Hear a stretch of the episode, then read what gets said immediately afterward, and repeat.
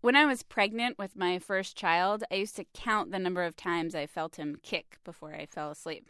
This is a thing they tell pregnant women to do. You know, you want to make sure the baby's moving, so you're supposed to count how many times you feel kicks, same time every day. And so one night, I'm about eight months pregnant, and I'm I'm doing this. I'm counting the kicks, and I feel a few less than normal. And I try not to get too nervous. I did it again a couple of minutes later, and it was totally normal. But the next morning, I was still thinking about it. And so I called my doctor, and my doctor said, Oh, it's no big deal. Don't worry about it. But go to the hospital as fast as you can. so, no big deal, but go to the hospital. So now I'm worried. And of course, I race to the hospital. Within minutes of walking into the hospital, I'm hooked up to a fetal heart monitor and they're taking my blood pressure. There's like a group of nurses whispering over my chart. At some point, a specialist is rushed in. Somebody mentions an emergency delivery. And this goes on for hours. And then a nurse throws open the curtain to my little room and says, Okay, you're good to go. You can get dressed now. And I'm like, No, wait, what, what about the kicks not being regular and, and all these tests you're doing? And she just sort of shrugs and says, Oh, yeah, sometimes the kicks aren't regular. It happens. It's, it's no big deal. You should get dressed, go to work, which in the end, I do. And then we just looked back at the calendar. You apparently came to work and tracked episode 264 of the Planet Money podcast. I remember it well. It was about whether or not politicians can create jobs.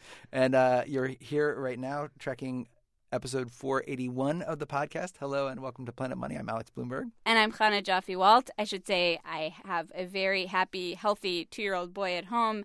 There was no problem with the kicks. And uh, recently I actually did the whole pregnancy thing again. I now have a new baby who I'm home with right now. And you have actually come into the studio from your maternity leave to track this podcast because you've been thinking about that episode a lot and sort of like the experience of pregnancy. I think about that day in the hospital all the time because that, in my experience, is what American pregnancy is like. It's this bizarre world where there's only two states. There's everything's fine, nothing to worry about, or total emergency. There's there's not a lot of information about what lies in between. Like the rest of our lives are lived in the gray area in between total emergency and everything being fine.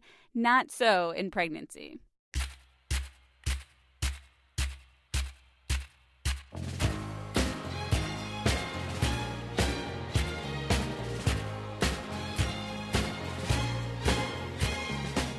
Today on the show, we're going to meet a woman who's trying to make pregnancy more like the rest of our lives, where there are gray areas, you know, where a little alcohol is probably fine, lots of alcohol could be trouble, versus the black and white world of pregnancy where no amount of alcohol is considered safe. Okay, so let's just get to it. Her name, that woman, is Emily Oster. She's an economist. She's been on our show before. And she's written a new book called Expecting Better Why the Conventional Pregnancy Wisdom is Wrong and What You Really Need to Know. And Oster, like me, found herself recently pregnant and also really frustrated by the black and white world of pregnancy rules. But unlike me, Oster decided to read almost every study that has ever been conducted on pregnancy and risk. Because from the very beginning, she was finding that there were tons of rules, a long list of rules of things that you are supposed to do or you're not supposed to do, and you are supposed to eat or you're not supposed to eat. And all those rules were, were very black and white, and many of them contradicted each other. Here's Emily Oster no coffee, no smoking, no sushi, no soft cheeses, no no deli meats um, sometimes they'll tell you no peanut butter. Sometimes they'll say have more peanut butter. No swordfish. There's a, many fish restrictions. Sometimes they'll tell you not to clean the litter box if you have a cat. Sometimes not. Um, or like putting your deli meats in the microwave.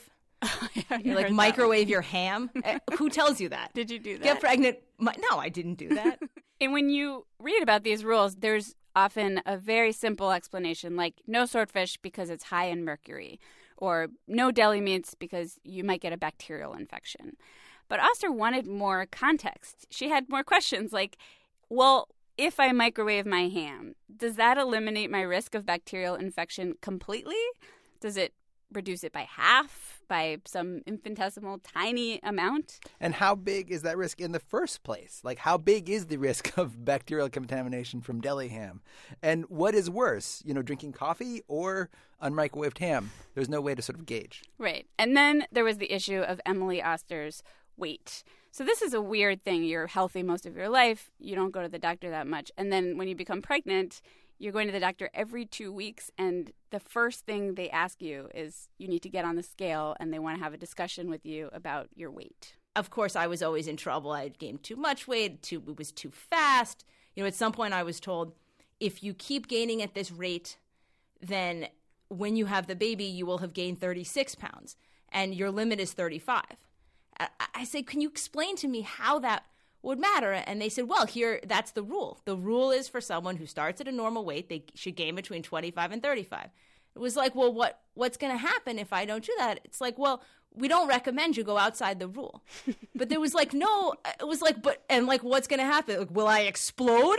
Like, what is, will the baby just explode out of my stomach like Twilight? You know, is that what we're worried about? You can give me some sense of this, of like, how big a deal is this? And I think, there were many things like that where I just thought, surely the answer can't just be just because. Emily Oster told me she had this idea before she became pregnant that, you know, she was going to go in with her doctor and sit down and basically have a conversation about trade offs. You know, she's an economist, so she assumed that there would be some discussion of all the available evidence and, and the risk associated with, you know, gaining too much weight. And then she could weigh that risk against her desire to eat cookies or whatever.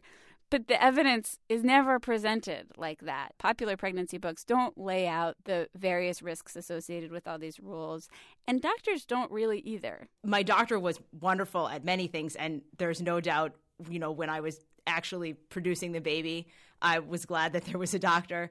But in the end, it, you know, they think that training in medical school is not as suited to interpreting this kind of evidence or doing this kind of decision making as the training that I had as an economist. Because when you think about what economists do, it's pretty much the opposite of, of offering simple black and white do's and don'ts. That is right? a never ever do if yeah, you're an economist. There are actually legendary jokes about economists making this very point. Like Harry Truman famously said, I want a one handed economist because I'm tired of them always saying, well, on the one hand, on the other hand. Mm-hmm. And Emily Oster lives in that world. You know, what she does is she studies how people make decisions, how lots and lots of people make decisions. And she assumes that people are making those decisions based on their knowledge of the risk associated with each choice. Like, you know, jaywalking, there's some amount of risk that you're going to get hit by a car, but you do it sometimes because you want to get where you're going faster.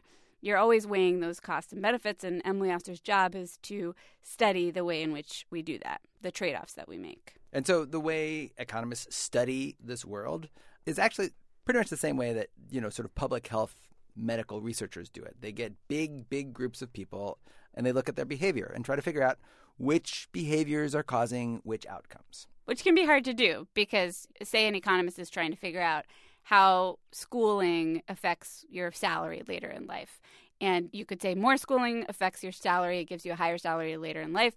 But of course, maybe also that group of people that you're looking at lived in a rich neighborhood and maybe it was the fact that they were from rich parents and that's why they had a higher salary later in life. You don't know. In the real world it's really hard to tell what causes what. And of course the same is true with these medical studies trying to determine which behaviors can be blamed for bad health. And emily oster assumed that that was probably true for pregnancy rules as well that the actual data was hard to disentangle and it was hard to positively identify cause and effect and that these hard and fast rules were basically masking all that uncertainty.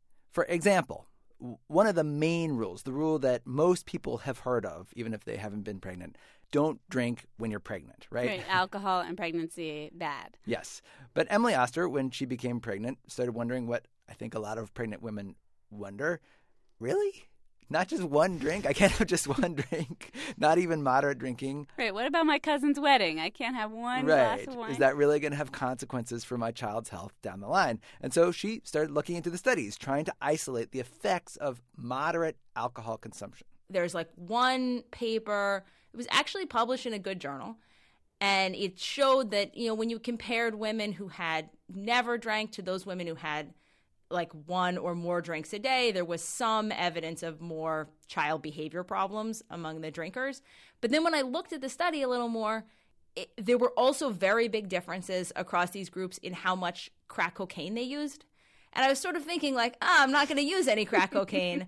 and also this this population, you know, of like women on crack in Detroit in the 1980s like doesn't seem very applicable here maybe it was the crack and not the not the one you know glass of uh, merlot that was like really doing them in and Emily Oster found a lot of the, the studies were complicated in this way. There were other factors that may have explained bad outcomes, and there were lots of studies that showed that there were no bad outcomes. And this study, by the way, Shoes, is one that was cited quite often. This is not sort of an outlier study. This is one that gets mentioned in right. the research that you got referred to. Right. It's one of many, but it is one that many OBs talked about. And when I asked around, I got a variety of responses. You know, doctors said, okay, well, in that study, they do try to control for cocaine in the research. And a few doctors told me, listen, there are like 40,000 papers on alcohol consumption, and many, many of them show that alcohol consumption while pregnant can lead to bad outcomes. But, you know, most doctors also said, yes, it's very hard to isolate what happens with small amounts of alcohol. We can see that there's bad effects with large amounts of alcohol. It's harder with small amounts of alcohol, but that doesn't mean that there aren't any negative effects. Also, another thing that we hear from doctors is they say, listen, we have to talk to people all the time. If we try to fine tune this message, you don't know what people think of as moderate drinking. what's like, moderate? What is moderate, right. right. Like one person's moderate might, might be another person's sort of like once in a lifetime binge night. Right. And also, I mean, doctors are also afraid of being sued, and doctors try to give you the safest possible advice to protect themselves as well. But mostly it just seems sensible to say, why take unnecessary risks? No amount of alcohol is proven safe. That's actually a thing that you hear all the time from doctors. No amount of alcohol is proven safe, so don't drink any. Emily Oster is not a fan of that line of reasoning. There are many things which haven't been proven safe. I mean, you know, maybe being on the radio in, in during pregnancy hasn't been proven safe. You know, I haven't seen any good studies showing that that's that's okay for you. And so, in, in a sense, like I don't quite know how to how to parse the statement. It hasn't been proven safe. And having seen many, many, many studies in which women who drink a small amount have exactly the same eh, child outcomes as people who don't, you sort of wonder, like, what do you need for proof? In the end, what I found was although it is very clear that drinking too much is bad, I mean, if you have five drinks a day, that's really bad, and definitely people should not do that. But in fact, it's very, very hard to find any evidence that suggests that having, say, one drink a day is going to have any negative consequences. I just found that like incredibly surprising. Oster's book is basically her going through the data on almost every pregnancy rule out there and looking at the studies and trying to like figure out the gray area here, right? She looks at this long list of banned foods. And in case any of you out there are pregnant and wondering about this stuff, quick cliff notes. She finds soft cheeses and deli turkey are in fact to blame for enough bacterial infections that they're probably worth avoiding. But sliced ham, it's probably fine. Right, which I actually found helpful because I feel like when you see the whole list along we with know sliced how much you ham, love sliced ham. I just when you see a whole list and sliced ham, putting ham in the microwave is included on the list, you think the whole list is nonsense. But she's actually saying some of it is really serious. Like you really shouldn't have soft cheeses. And she's just trying to give you a framework to think through the probability of a bad outcome and then decide how much risk you're comfortable with. I got to say here, like I, am a pretty data-driven guy, and I and I like this approach in theory, sort of like mapping out the gray area. Here's where you fall, and sort of empowering you to make your own decision. But there is this one part of the pregnancy world where they actually do it that way, right? It's the you know the nuchal screening. Did you oh, have right, that? Right, yeah. the genetic screening. It's the genetic screening. And they basically take a picture of the fetus, and then based on how long it is, I believe, you know, sort of like based on the dimensions of the picture, they can sort of assign a probability to whether or not there's genetic problems in the fetus, right? And so you have this thing, they take this picture, they look at it, and then they give you a number. And I remember we had that happen with our first kid, and it was like there's a one in 10,000 chance that our son could have some sort of genetic abnormality. Right. They don't tell you you're fine. They tell you here's the actual risk. Yeah, and I don't think I wanted that number. I don't think I wanted one in 10,000 because I have no idea what does one in 10,000 mean. Like, I Uh-huh. understand that one in 10,000 is a better risk than one in 100, but I'm not, I, I can guarantee you, I'm not evaluating that number properly. All I hear really is the one. You just hear the one, right? not and the I'm like, 10,000. not the uh-huh. 10,000. And so you're sort of like, if I'm basically fine, I just want to be told, okay, your son's fine. Right. You don't want complexity. You just want the simple, hard and fast. You're okay. Yeah, we are not very good at thinking probabilistically. Humans aren't. And actually, when we do look at the data, when we are looking through those exact numbers, we're pretty bad at drawing conclusions from it. We often Humans, draw right? right. We often draw the wrong conclusions from numbers like that. And Emily Oster actually talks about this phenomenon. She said it came up right after she went to her very first appointment and she heard her baby's heartbeat. You know, at that appointment they usually tell you the baby's heart rate. Like what it actually is, how many Mhm. beats per minute. And right. she and she left that appointment and she went to share the details excitedly with the rest of her family. And my mother in law w- was like, well, that means it's a girl.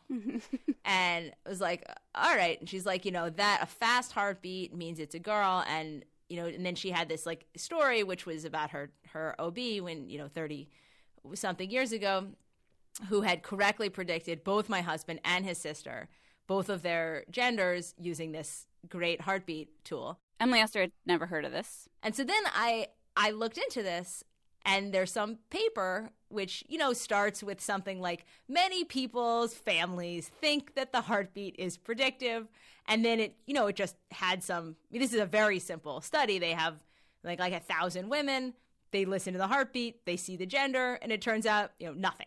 Like absolutely no evidence that this is related at all in either direction. And so I showed my mother-in-law, and she was like, "That's nice, but I, I- think I still think I'm right. That study is is very nice, but I, I'm not interested in, Right. I in have that evidence." two two data Right. points that I can I, and then, of course, it turned out we were having a girl. So then she's like, uh. "Oh, I have three data points." so it's infuriating. She's working her way up to that guy's study. You know, right, one baby at a time. one baby at a time. Mother-in-laws. I, I every time I think about that story that Emily Oster told, I think of like how many grandmothers have said to their children, like, "Well, I smoked and drank when I was pregnant with you, you know, and you turned out okay. What's the big deal?" Right, exactly.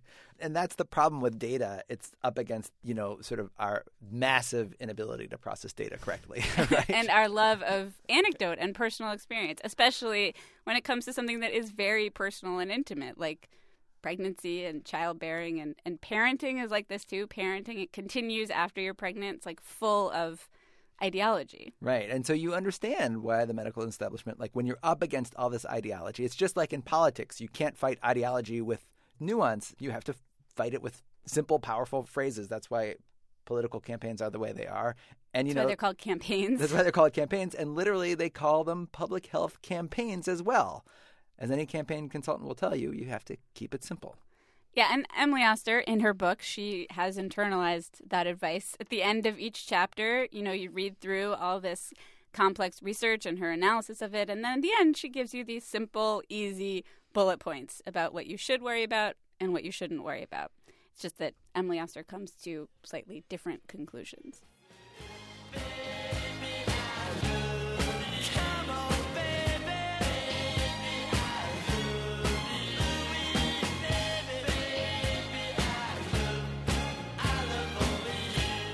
I'm Chana Joffe-Walt. And I'm Alex Blumberg. Thanks for listening.